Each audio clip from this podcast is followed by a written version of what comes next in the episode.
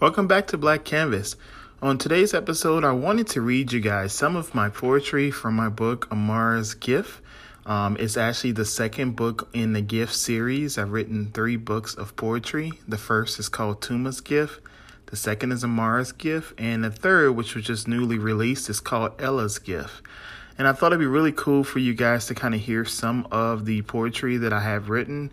And hopefully, it might be something that can kind of help us to inspire us but also for some of us, it may be a way for us to kind of look at life from a different perspective. Um, I hadn't written actually poetry in well over 17 years. Um, after the death of my grandfather, I really stopped doing a lot of the things I was used to. I used to bowl competitively. Um, I also used to spend a lot of time just going out and doing things um, with friends and family, and it just was a really dark period in my life. I'll just never forget the, that experience and um, you know, the life that I just chose to just live, which was to be in that wallowing in self pity and being depressed and irritable. And I just realized that I had to get out of it. And I found other outlets, of course, later in life to kind of help me get through some of my challenges. Um, but one thing I will say is that writing was always a passion and something I loved to do. And poetry was something that I really loved because it was a way for me really to express in free verse and to kind of, you know, tell people how I was feeling uh, without it necessarily being an actual story itself. So when I started writing um, Tuma's Gift, it was really one poem, the first one, when I freedom walk. Um, I had written that one actually 30 minutes. So it was one of those things where I just kind of felt it. I was like, this is really might be something great. And I just continued to write until it actually became a book. And I decided to continue this journey with Amara's Gift. And Amara's Gift was really written to a lot of females in their perspective and almost written in a female's perspective of what women have to deal with on a day to day basis, but also with women of color and with, with women of different backgrounds. What do they deal with each and every day? And I wanted people to kind of use that as a tool to say that I'm not alone. There's things about me that I deal with that maybe someone else doesn't understand and then I wanted to be their voice. I wanted to write something that I felt would be really beneficial to get people to understand the struggles of a woman. So I wanted to read the first one for you guys. It's called I Chose to Smile. When life got me down and my troubles would mound, in you, love I found, I chose to smile. When friends turned their backs, and I felt attacked. Trains derailed from their tracks. I chose to smile. When hope appeared bleak, anger reached its peak, emotions released. I chose to smile. When I felt alone and I feared the unknown, I kept near your throne. Because of you, I chose to smile. I love this poem so much, you guys, because it talks about that connection that you have with your higher power as you understand them. And the great thing about this relationship is that it shows that despite negative things that we go through, despite troubles, despite a lot of anger that we may have that's been pent up, that we can still smile through some of that pain, but to know that we have something or someone greater than ourselves that can help hold us through it. And that's one thing I love about smiling is that you get a chance to really see what's going on in that person's soul. If you someone's having difficulty smiling or, or even laughing, you can really be able to be that comfort for someone or maybe say that kind word that can help them to realize that life is worth living and that in smiling that you can find a new way of feeling better about yourself.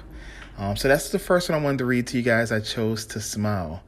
Um, the next one I wanted to read is actually one that many people have given me a lot of feedback for and said that they really loved and they wanted me to really talk more in depth about. So I thought it'd be really good for me to really talk about this one because it's important for people to understand what it means. And it's called Face. No money could erase what I had to face. Makeup, cover up, truth behind your lies advice to keep quiet. No riot at the gates of my hell. Well, who would ever believe me? look at my chest and dress as if I could attest the validity of his advances. I was stupid and young, among other victims who clung to the belief that you really loved me.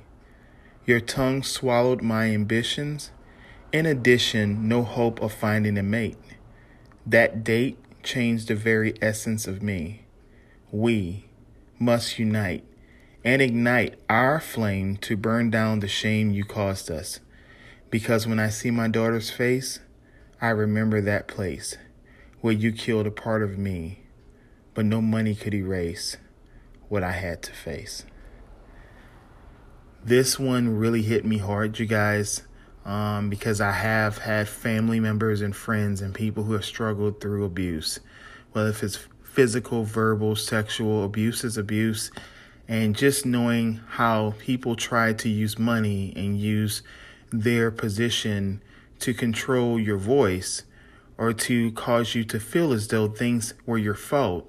Or just thinking in the last part of that poem of when you see your daughter's face. When I see my daughter's face, I remember that place. So it kind of goes back to I don't want my daughter to experience, I don't want my friends, I don't want my family, I don't want anyone to have to go through that experience that I went through. And and when I say I, not meaning myself per se, but for that woman's perspective, what did she go through?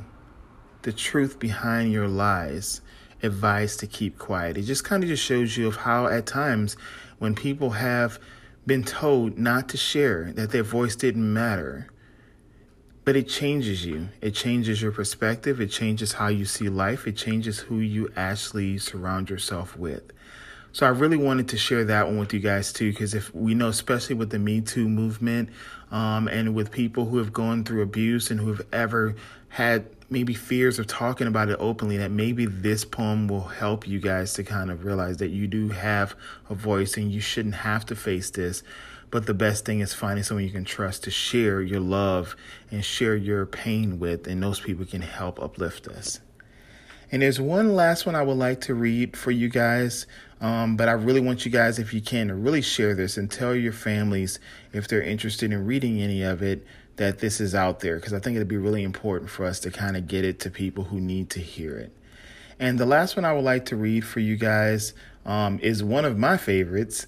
people seem to have a great time laughing at this one, but it's called Hot Flashes. Um, and I think it kind of says what it's about. so I want to kind of read this last one for you. Body attacked. Days off track. Skin filled with scratches due to these hot flashes. Anxiety at its peak. Rapid heartbeat. Red blotchy skin. No treatment for this sin. Oh, how I hate these hot flashes. Upset by sweat. Dripping down my skin. Ute's evil twin.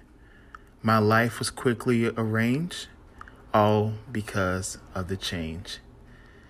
I think many of you guys can probably relate to that one, but it's just kind of important to kind of have fun. And I wanted to write something I thought would be a little fun, play on words, but also a way for us to kind of talk about something that most people don't want to talk about. It's how do you feel when you're going through something like that? And even though for myself, I haven't experienced that myself, but I have been around women who have gone through this and how people look down upon someone going through that change, going through experiences that they don't understand themselves, and how it's important to be able to definitely talk about it. But that just in life, when we get older, how uh, hard it can be for us to even accept that we're going, going through changes, that we're going through experiences that we don't understand, and how sometimes we compare ourselves to our youth or who we used to be. And that it's important for us to know that when I'm having those bad days, I'm having those off days, or not feeling myself, that there are people, places, and things that can kind of assist me through this. Um, and then that way that I can actually know I can normalize that conversation because I'm not the only one who will go through pains and struggles and things outside of my control. I hope you guys enjoyed this. I really always wanted to sit down and kind of go over a few poems with you guys, and I decided today will be that day to kind of at least share three of my poems from one of my favorites, which is Amara's Gift. If you guys love this, please make sure you go out if you want to purchase a copy. Um, it is on Amazon.com for Kindle and paperback versions. But also, please share. I would love for you guys to share this podcast with people who maybe, if they can't afford it now, to kind of just be able to at least share these three with them. It might be really helpful to kind of have them to kind of uplift their days and also realize that they can hear someone else who may not go through their initial experience, but who can empathize and who's willing to hear them and be a part of their journey.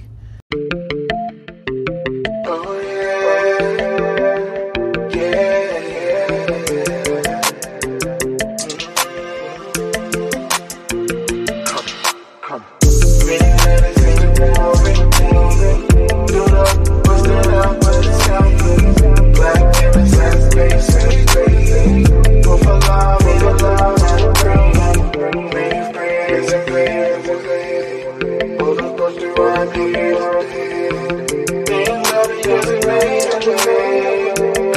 the flow, the flow.